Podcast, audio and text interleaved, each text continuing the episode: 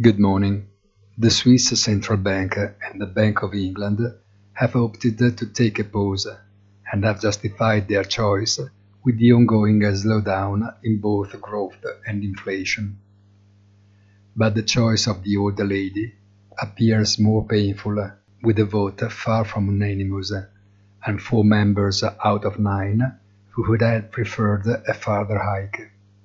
And the markets seems to have realized that too much enthusiasm was misplaced and are beginning to revise their strategies.